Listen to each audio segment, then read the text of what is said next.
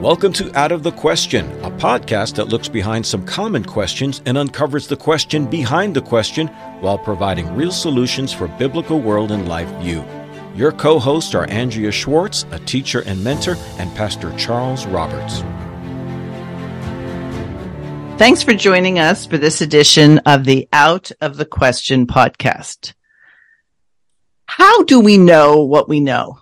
That's an important question because to say we know something, it's important to go to the root of how we know it. For some things, experience tells us that certain things can be known. I recall as a child in the summers, we would always go to the beach every day, maybe except for one or two if the weather wasn't good. And on our way back, and this was always a contest between my mother and my grandmother, who would say first when they saw a red sky, Oh, it's going to be a nice day tomorrow. And of course, we kids thought that was great because we wanted to go to the beach again. And my mother, this was her specialty. When we would hear crickets chirping, depending on how fast or how many chirps or whatever they were doing happened within a minute, she could predict and say, this means that it's going to be really hot tomorrow. Now, as a young child, I was like, how do they know this? But their forecasts usually came true. So what were they doing? They were interpreting things they saw or heard, and they were able to predict what the outcomes would be. And there are other kinds of interpretations like this. When somebody has the chills and you touch their forehead and they're hot, you interpret they might have a temperature when a woman who's pregnant starts feeling like, oh, this is unbearable, you can interpret she's ready to go into labor. So we have to say over the years, mankind has learned how to interpret science. And then there's also another form of interpretation, how language interpretation. So if you happen to be in a foreign country and you're brought into a hospital and you don't speak that language, chances are they'll bring someone in who speaks English, if that's your language, and will interpret for you and for the medical people what's being said. And we know that that interpretation isn't always going to be word for word because languages, different languages have different idioms. So the person who does the interpreting has to know both well. But when it comes to biblical interpretation, the lines often get blurred and when in discussion with other believers on certain topics, you will often hear, well, that is not how I interpret that passage. So what we're left with then is that the word of God is not clear on various points, and therefore there's no absolute standard of interpretation. So Charles, what's wrong with that conclusion? Well, the main thing that's wrong with it is that the Bible itself uh, declares that there is an absolute standard of interpretation, and that is the Bible alone and in its entirety. The Bible itself is its own uh, interpreter. Um, this issue, of course, we're what uh, a month and a half or so back from Reformation Sunday in October, but this was the linchpin of the Protestant Reformation: is the issue of interpreting Scripture, or as it was talked about then, private interpretation, and Martin Luther was being battered and bruised uh, by the Roman Catholic Church of the day on this issue.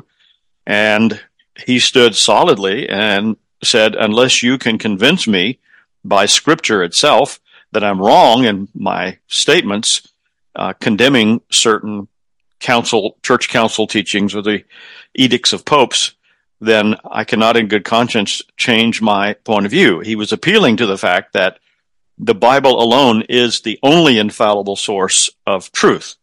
Sometime after that, the Roman Catholic Church launched a counter reformation. And one of the first things that they declared in the Council of Trent was that any interpretation of scripture that goes against the traditional understanding of Holy Mother Church cannot be accepted. So you, have got a, a, uh, a tension between the idea that the individual who has access to the Holy Scriptures in their own language may interpret the Bible for themselves versus a monolithic statement of a church where you have a group of unknown people who've interpreted the Bible and saying this is the only correct one. So th- that is the first problem with this idea that that biblical interpretation is a wax nose that eh, you've got your version, I've got my version, and we all just sort of play on the playground with our different interpretations. Right. That is not at all what Scripture teaches. So when you make the statement, which I believe is biblical, that the Bible interprets the Bible, then what Bible teachers do is they help, they should help us see what the Bible is saying.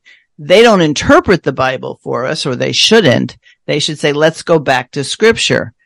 But because in our day, people have not pursued scholarship, and I don't mean ivory tower scholarship. I mean, you should read the Bible. You should read what various people have said that um, the Bible means, and then you should use the Bible as a way in which to interpret whatever your particular question or dilemma is. But because we don't have a high regard for individual layman scholarship, then people rely on, well, this is what he said, or this is what he said. And, and now we have people divided into camps, which apparently isn't new because that's what was happening in Paul's day as well. Correct? Absolutely. Yeah. And that's, you can see a lot of his writings in the New Testament were addressed to dealing with that, that issue.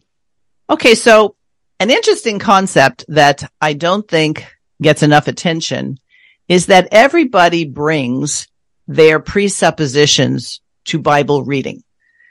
If you'd been told, okay, the Bible is just a collection of fairy tales and myths, and you approach the Bible that way, you're going to come up with certain conclusions. If you've been told that the Bible is a sacred holy book to Christians, the way the Quran is to Muslims, then you're going to look at it and say, okay, this is a holy book. But the Bible says that it is not just any other book, that it is the word of God. So if you approach the Bible as the word of God, then there is reason to pause and say, I may not understand it. I may not even like what it says in a given point. But if I look at it as the word of God, I can't be quite so easy to dismiss what it says. I think this is one of the maybe unexamined or uh, su- surprisingly weak areas on the part of uh, many, even people who claim to be Reformed Bible believing Christians, is that we all claim to believe that the Bible is the divine word of God. But then once we start having these kind of discussions about interpretation, we realize that people are coming to various issues from someplace other than the starting point of God's divine word. And in some ways, this comes down to the, the issue of sovereignty. Uh, we, have lost the understanding of the, the, the deep meaning of these words, or even their simple meaning. For example, if we say someone is sovereign, just by the declaration of that statement, it excludes everything else. Uh, you can't have more than one sovereign by definition. You know, it's an oxymoron to say that there are two or three sovereigns, uh, like, you know, a married bachelor type of thing. So if we really claim to believe that God's word uh, is sovereign, he has revealed it, it is infallible and inerrant, then that covers everything.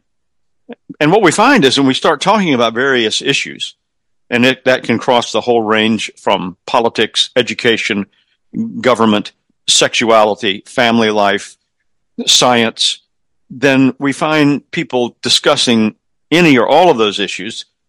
And what begins to happen is that the people who are striving to be completely biblical on anything like this find themselves in sometimes confrontational discussions with people who claim to be equally biblical, but it's clear their starting point on that particular issue is not what scripture says. Let me just give an example off the top of my head. If we're discussing, let's say, childhood sexuality, uh, or human sexuality generally, if I'm having a discussion with a fellow Christian on this topic, which, whichever direction that takes, we're either going to have complete agreement for the most part about what those issues are and how they're to be approached if we're starting with what scripture says. However, if the other person say they're starting from the standpoint of the Kinsey report or some humanistic sexual analysis that claims to be absolutely authoritative on the issue of human sexuality, then we're going to have a clash because they have a different starting point and it's not God's divine word. Right. That's why I started off with the question, how do we know what we know? Because, well, because I just know it. Well, what do you mean you just know it? Will it be based on things your parents told you, textbooks you read in school, what you saw on social media, what the TV news says? In other words, we're going to have a starting point and that's unavoidable. But if you don't examine your starting point and say, how is it different that in the beginning was the word and the word was with God and the word was God? As you pointed out, that, those are very strong statements. And yet that's how the gospel of John begins. He didn't have any confusion about that. And since we know that the Bible is inspired and the Holy Spirit gave to each of the writers what they were supposed to say in order that people would know history, truth, and revelation, that if you don't really examine your presuppositions that you bring to it, because some of us were converted later in life, and there were years and years and years of being told certain things that if you go to the scripture and you say, where do you find that? You won't find that. Yeah, I'd like to uh, share something from the Westminster Confession of Faith that I think very succinctly encapsulates the, the whole force of this issue. And it's significant that the Westminster Confession, compared to other Protestant confessions and creedal statements, some of which start with God and his existence, his attributes, the, the Westminster Confession starts with Holy Scripture. That's the foundation of everything else that unfolds from the confession. And in point six of that first chapter, it makes this statement. The whole counsel of God concerning all things necessary. Now notice this for his own glory, man's salvation, faith, and life is either expressly set down in scripture or by good and necessary consequence may be deduced from scripture unto which nothing at any time is to be added, whether by new revelations of the spirit or the tradition of men. And it, it goes on from there. So the, the point that's being made both in that short statement and the fact that the confession begins with God's word, Holy Scripture, that's the indication that our starting point for all knowledge is this divine revelation in Scripture rated. I, I've, and, and leading up to this, I've thought, been thinking the past several days what might be an analogy that hopefully most of our listeners could connect with. And I think that most people in our audience are familiar enough with you know, modern technology for a better or worse that if I say, you know, if you've got an iPhone and your friend has an Android phone, when you start those phones up, they start up differently because what's the foundation of the operating system is different for either phone or a, an Apple computer versus a Windows based computer. Those devices are going to function based on the very thing that's at the heart of the device, and that is a type of operating system that was preloaded and it won't operate any other way than what its foundation is. Now, I'm using that as an analogy for presupposition. So if my operating assumption is that God's word is perfect in everything relating to salvation, and I just cut it off there, then that leads to a, a, a very different approach to everything else in life. And if I don't think scripture has much of anything to say to me about politics, about government, about education, about marriage, about family life, then I'm going to be looking somewhere else uh, for guidance on those things, which means I'm no longer relying on scripture alone as the absolute source of truth. Exactly. And I have been in more discussions than I care to count with somebody and we're debating a certain thing. Well, you know, the Bible is not a science textbook. The Bible is not a history book. The Bible is not a psychology textbook. And just by making that statement, it's obvious that textbooks are high up on their uh, list of things to regard as authoritative. Right. So you have, as you started at the beginning, the sovereignty of God over every area of life. Otherwise, if he's only sovereign over some, then he's really not sovereign. And they would hold to it and not even see that their presupposition goes to the validity of textbooks. And happily or unhappily, depending on how you look at it, in the world of artificial intelligence, it's going to become harder and harder to determine whether or not the author of something was actually a person or a program. And that's why I think it's very important for specifically believers to say, how do I know what I know? And if the starting point isn't, well, I know certain things because the Bible says it, but I don't know why I think, for example, that evolution is not true and the biblical account of creation is, or vice versa, because there are many people who come to faith and they've been indoctrinated with the idea of evolution. Well, I think it's safe to say, Charles, we need to be indoctrinated. In other words, hold to the doctrine of scripture as opposed to the doctrines of anything else. Yes, and like so much else that we've talked about in these podcasts where we use this kind of phraseology, uh, the fact is indoctrination is unavoidable. A person will be indoctrinated with some worldview, with some standard of absolute truth, uh, unavoidably. We we just simply can't function in life. I mean, your your foundation, that person's foundation may be wrong, it may be faulty, but they've got to have that foundation or presupposition uh, to begin with in order to do anything. If if you if you don't start somewhere, if you don't have a starting point, you can't go anywhere. You just sort of are sitting there, not doing anything, not thinking anything, not accomplishing anything. But you know, if my starting point is that I am created in God's image, that he is sovereign over my life. He has decreed all things whatsoever that come to pass. He has revealed his divine truth to me in Holy Scripture for all things necessary for life and faith, as the confession says. That's my starting point, and then everything unfolds from there.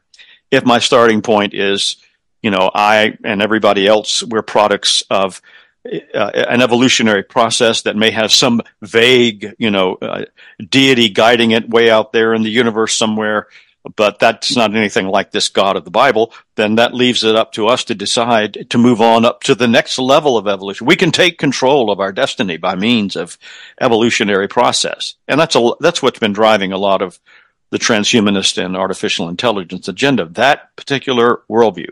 Right. That we, we are the masters of our fate and we drive it forward, not some God somewhere.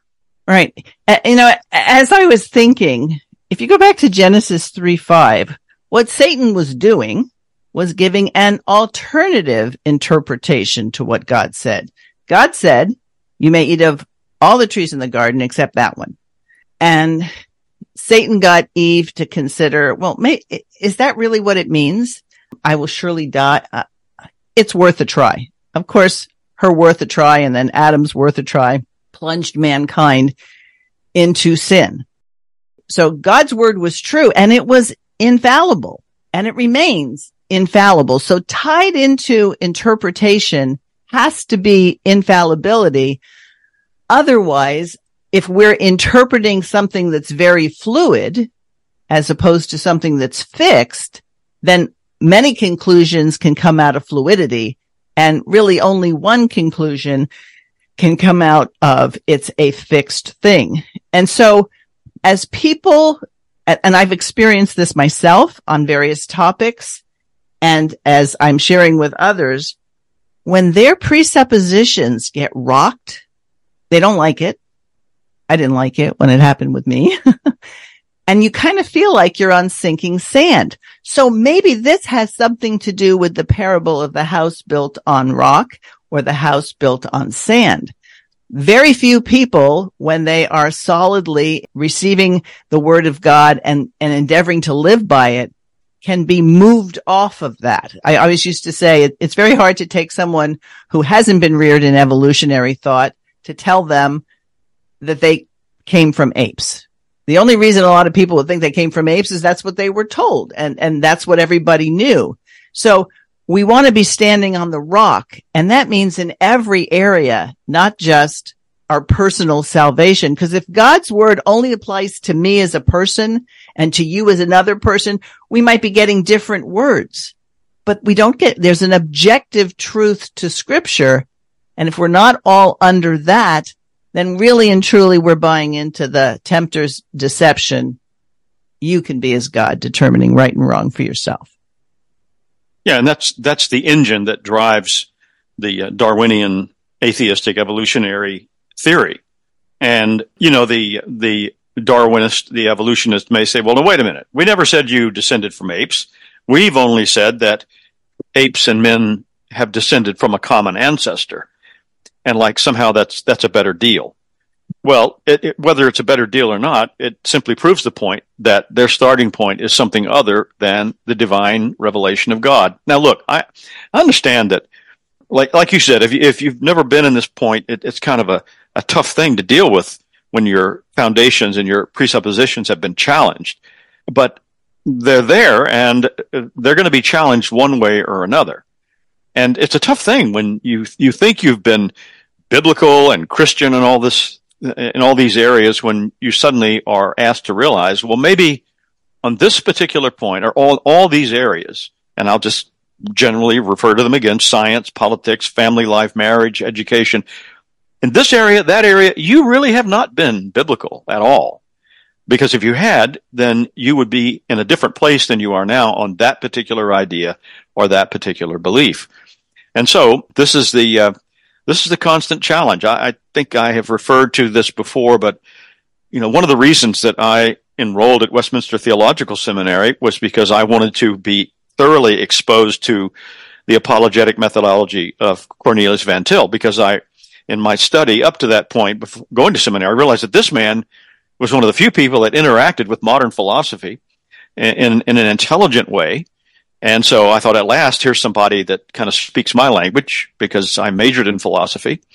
And I still remember, I don't know, it's like, like a day or an hour, but I, I recall very clearly the frustration that I felt when I realized this guy wasn't playing the game like my professors were at the university I attended because no matter whether he was discussing Immanuel Kant, Aristotle, Plato, Jean Paul Sartre, Albert Camus, Martin Heidegger, whoever, he always ended up at the same point.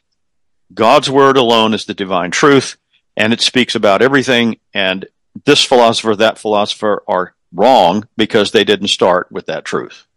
And we've gotten into this idea that people outside the faith can be biblical critics and try to tell us where this isn't true and we know this now, etc. But the Bible is different than every other book. I've written books and you can read my books and go, I don't like them. Okay, fine. But if you say that with the Bible, I don't like it and I'm not going to follow it, you're missing the fact that the Bible is a very special and one of a kind book. It does contain 66 books within that big, larger book, man cannot criticize God because if we can criticize God and find fault with what he says, then basically we're putting ourselves on a par with God, which of course then distorts the creator creature distinction. And then out of that worldview that says, okay, there's some things in the Bible that are true and I believe that, but there are other things that are not.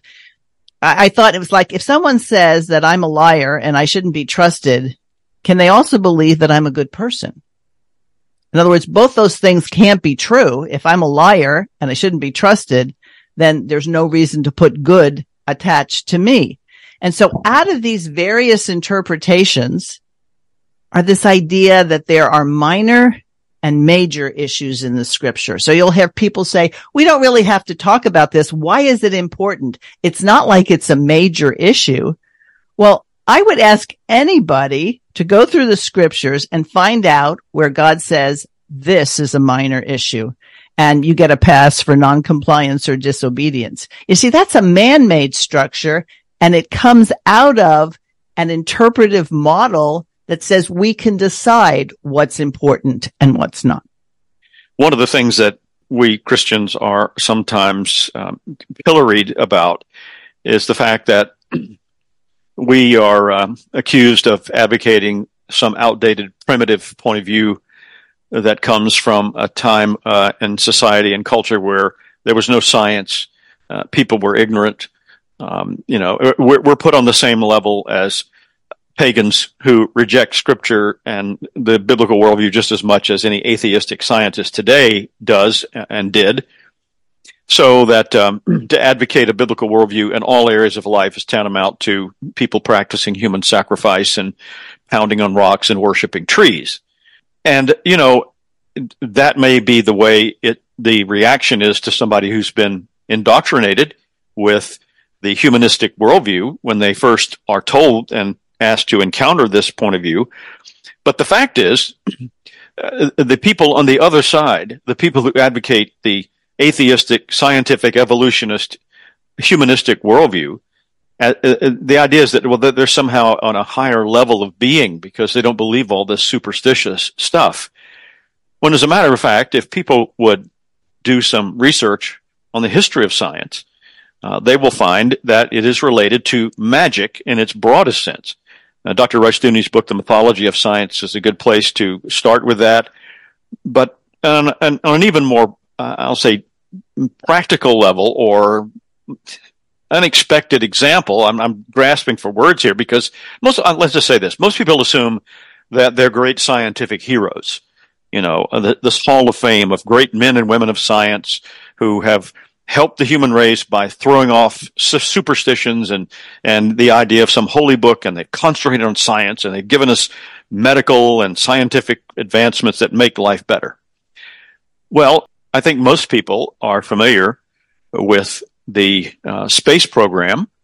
And especially if you're anywhere between say 50 and 70 years of age you know about the various moon launches and the um, the, the the rockets that the US has launched and all this uh, type of thing that was such a big deal in the 60s 70s and 80s but i wonder how many people know that one of the patriarchs of that movement was a guy named Jack Parsons who was the founder of the Jet Propulsion Laboratory you know, an esteemed scientist of, of absolute brilliance. I think he taught at, uh, was it Caltech Polytechnic in California? I can't think of the name of the school. You can correct me later. My point is, what most people don't know is that man was an occultist. He was a Satan worshiper. And th- this is not disputed. Anybody who wants to look into his background, you know, he believed all kinds of things that most people would dismiss as absolute crazy Halloweenish nonsense. But yet here's this great scientist that everybody bows and scrapes to when this topic and this particular area of science is mentioned. So friends, you're never going to get away from having an absolute standard and one person's standard is going to look more primitive to the other. But the point is by sheer, force of logic, they can't all be true. Uh, a thing can't be blue and red at the same time. I cannot be talking to you right now and not be talking to you right now and, and be in another state.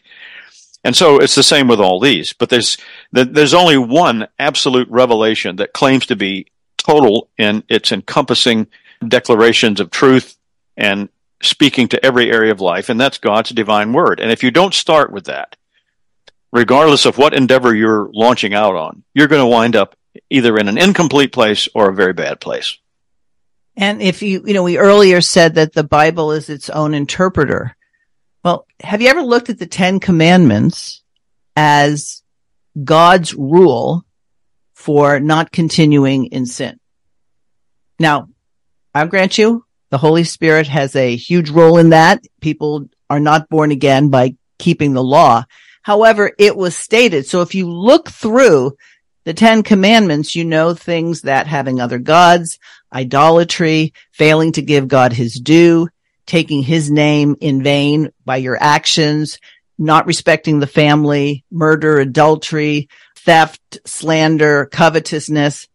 You see, these are all interpretations that come right out of the scripture in terms of understanding ourselves, understanding and, and looking at the presuppositions of those we are going to look to in order to know how to live. So if somebody, and I will take your word on this, Parsons was a Satanist, well, then you already know what commandments he was violating. If somebody lied about something in order to get a paper through, a scientific paper that wasn't verifiable, and then when people looked into it, it was lying, well, they were bearing false witness. So you must examine who is saying something to you.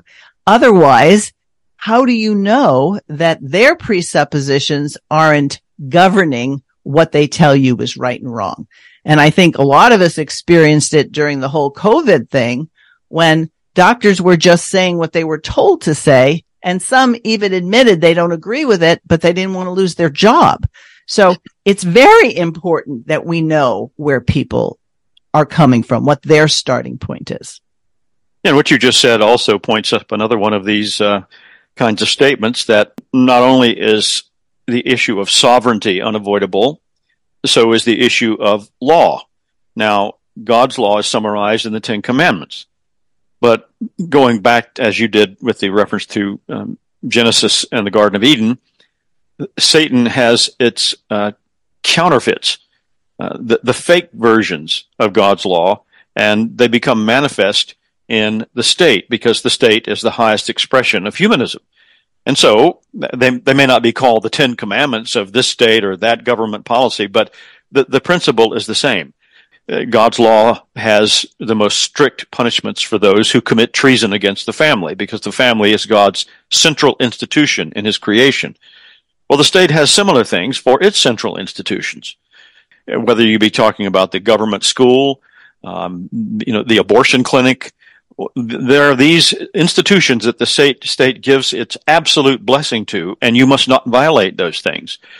So there are these aping counterfeit examples meant to replace the, the true examples given by God in Holy Scripture. They function in a similar way, but since there's a different God, a different source of law for those things, they, they look differently. But if people would carefully examine, they can see that since the beginning of human society, uh, those that are based on anything other than God's revealed will have to come up with some version uh, of those uh, laws and those rules, and they will look different and sound different, but the the penalties and the um, the stipulations are similar. God says if you obey this law, you'll be blessed in this way. If you will violate this law, if you break this commandment, you'll be punished. You'll reap the consequences of that way. The state does the same thing. So the state is either going to enforce its own humanistic law, or it will be a state or a, a form of government that enforces and stands purely on God's law word and goes from there.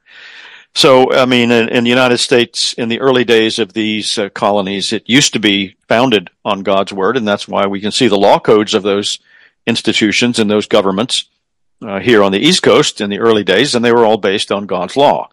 Now, of course, they're based on everything else. And so the law order looks different. The society looks different and the things that will, uh, re- where you be blessed, quote unquote, or you'll be punished, quote unquote, are different because there is a different law code. Yes. So the scripture in first John 4 says this, beloved, believe not every spirit, but try the spirits whether they are of God, because many false prophets are gone out into the world. Now, I'm sure a lot of people read that and say, yes, they say there's another way to salvation. And so that's the, the limit of a false prophet. But a prophet is one who speaks for God. And since God is truth, the prophet will speak for truth. Now, if his or her version of truth is not based on God's word, then that person is a false prophet because he or she is not speaking the true word of God. And so one of the things that I'm forever grateful to the work of Chalcedon and Rushdoony is that he expected the layman to know the word of God. He expected the layman after hearing what he would have to say and, and then referring to the scripture that supported what he said, that they would go and test the spirits to see, is this in line with scripture? Now, early on, when certain accepted things came into play, where was the church in saying, no, that's not true? No, it got accepted. And now we're born into the 20th or 21st century, depending on, you know, how old you are when you're listening to this. And there's certain things that were promulgated by false prophets. And we didn't know they were false prophets. So when you come up to things where people are challenging what you've always known to be true and you find yourself getting angry or mad or disturbed, it's not because the, the person who brings this up is a meanie. It's because the truth, if you are seeking God's truth, you'll be uncomfortable with anything that isn't true. Now I'll give you a good example. Some of our listeners may be familiar with a woman by the name of Rosaria Butterfield. Rosaria Butterfield has written a number of books. The first couple had to do with her life as a feminist, lesbian, tenured professor at a university in Syracuse and how her conversion, as she describes it in her earlier books, was like a train wreck because when the word of God came to her and she was transformed by the Holy Spirit, she had to make huge changes in her life. And so as a result of that, she is speaking to the power of God. So she went from being a feminist lesbian to married to a pastor, having children that she raised and homeschooled, and then continued to, you know, be on the lecture circuit.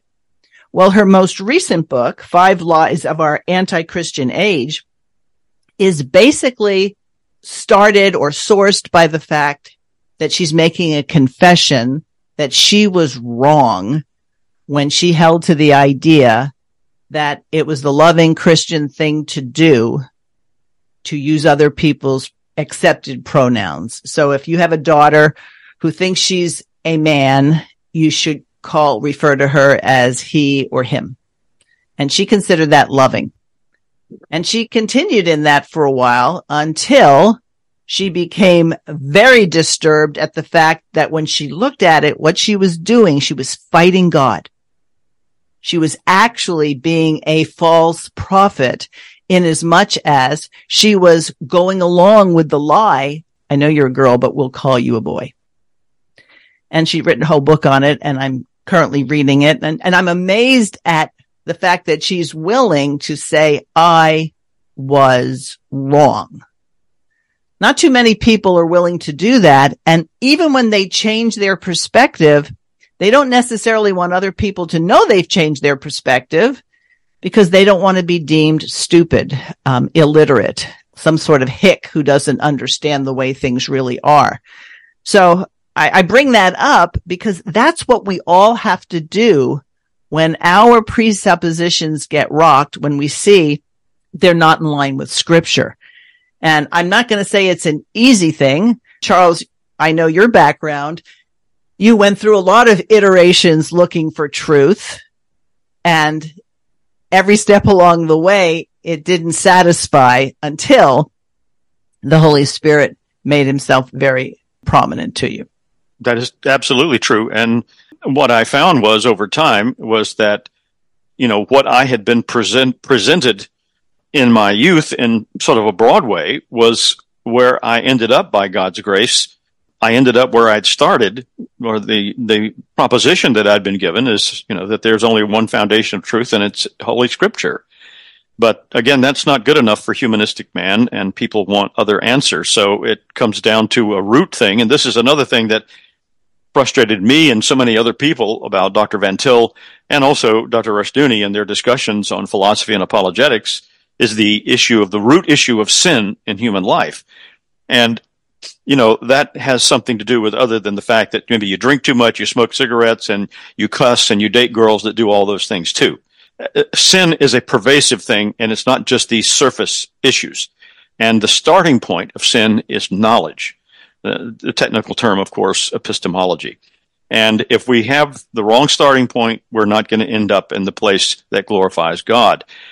And, you know, we may have to consider the fact that some of our most uh, popular or cherished spokespersons, you know, are, are people who have not quite understood that on some area.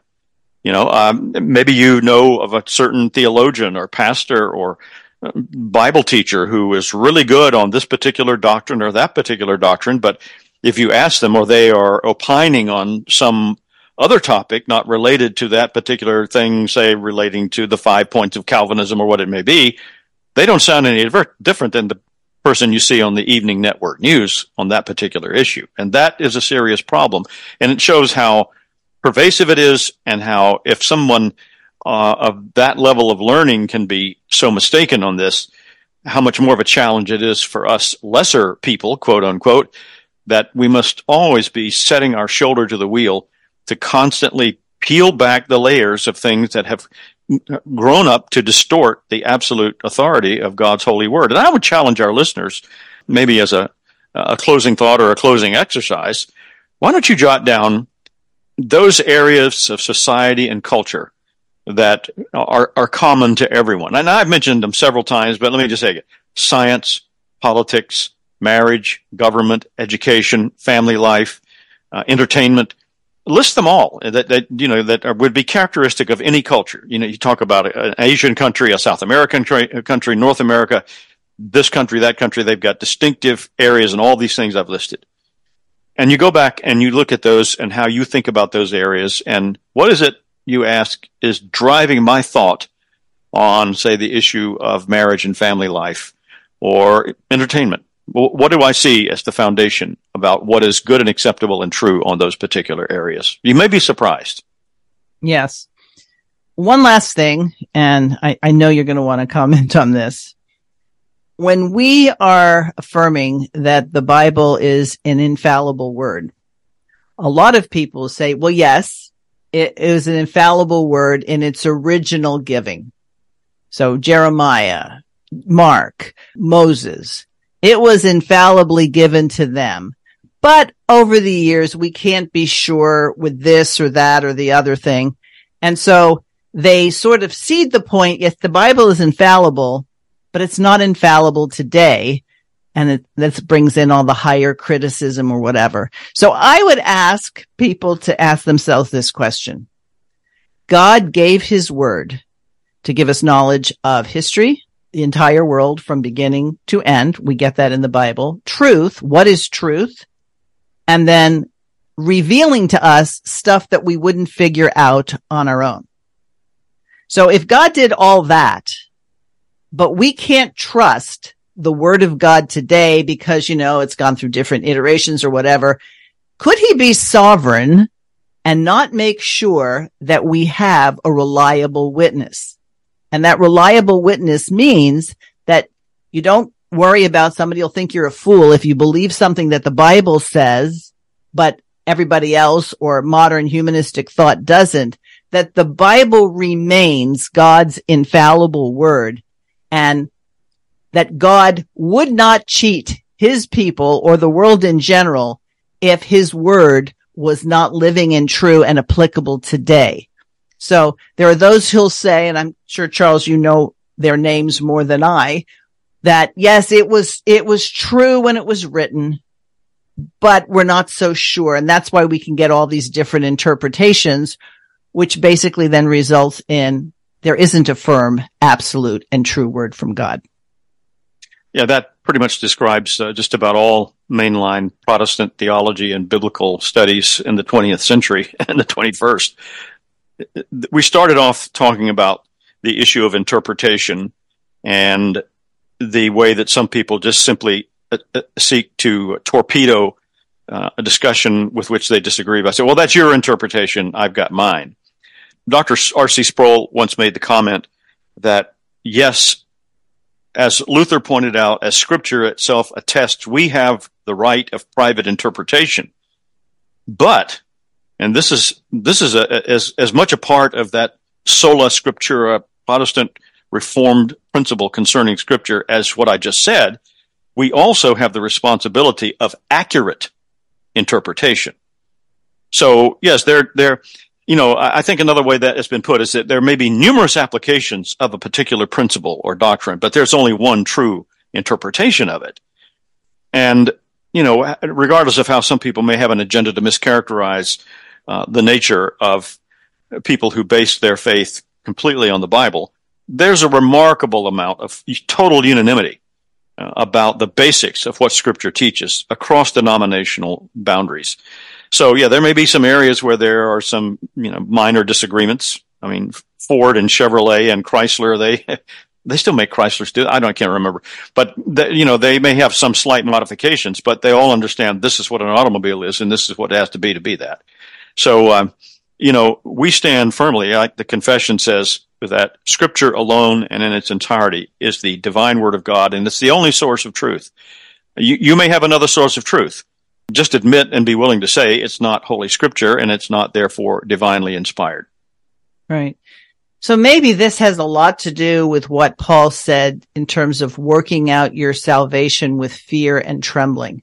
It's a, it's a constant thing we have to do because everybody in the whole history comes at a different part of the journey, right? I came in in the mid 20th century. I'm still here now. And so I'm going to have to apply God's word to when I live, which was different than in 800 AD, right? But the word of God remains applicable to every area and every time and to all people.